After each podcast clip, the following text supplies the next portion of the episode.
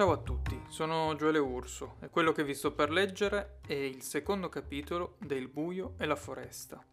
Un giallo in formato bignami che ho scritto nel 2020, nel periodo tra aprile e maggio.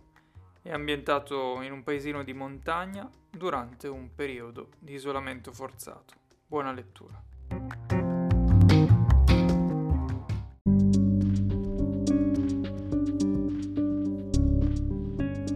Dove diavolo credi di andare? Quell'urlo lo colse così di sorpresa da farlo terminare faccia a terra. A ingannarlo la radice di un albero. Ruzzolò in avanti e con le mani protese tentò di frenare la caduta che terminò contro il tronco di un albero, a pochi metri da un groviglio di rami e foglie. Aglia che male, pensò, mentre si tastava testa, spalle e caviglia. Facendo leva sul lato sinistro del corpo, tentò di alzarsi in piedi, ma era esausto. Non sapeva da quanto tempo stesse correndo, sapeva solamente che aveva cominciato a farlo quando il cielo era ancora chiaro. Aveva corso in salita, aveva tentato di scendere verso il letto del fiume, aveva fatto attenzione al terreno sconnesso e ai massi che solo all'apparenza sembravano stabili, ma nonostante ciò non era riuscito a togliersi dalle calcagna quel maledetto bastardo. Dove ti sei nascosto, figlio di un cane? L'urlo adesso risuonava più vicino. Avrebbe potuto trovarsi da un momento all'altro faccia a faccia con quel tizio. Si guardò attorno con attenzione. A pochi metri di distanza dal punto nel quale era caduto c'era un grosso masso. Si avvicinò a fatica strisciando la gamba destra che ormai era gonfia quanto una zampogna e si acquattò con la speranza che il suo inseguitore non lo vedesse e passasse oltre. La sua corsa era terminata.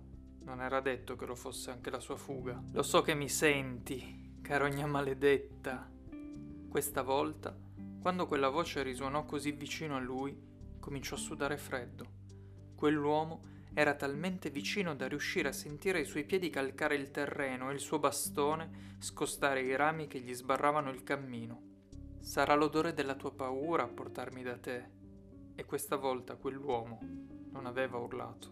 Di fronte a sé il cacciatore aveva solo tronchi di alberi eretti e dietro ognuno di essi si sarebbe potuta nascondere la sua preda.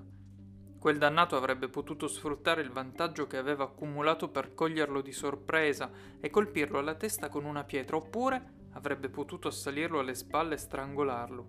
Il buio nella foresta ormai si era fatto fitto. Entrambi, cacciatore e preda, erano a un bivio.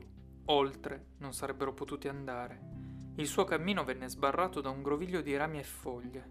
Se intanto vuol dire che da qui non è passato, pensò il cacciatore.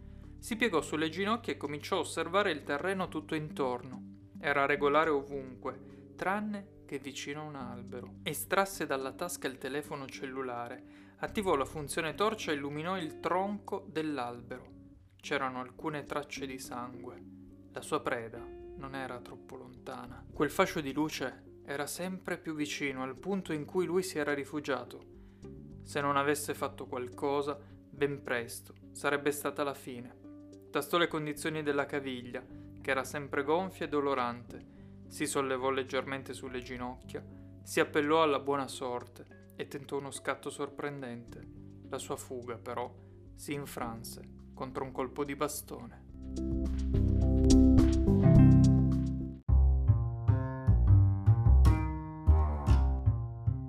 Questo era il secondo capitolo del buio e la foresta, un uh, mio racconto, un giallo in formato bignami. Spero vi sia piaciuto.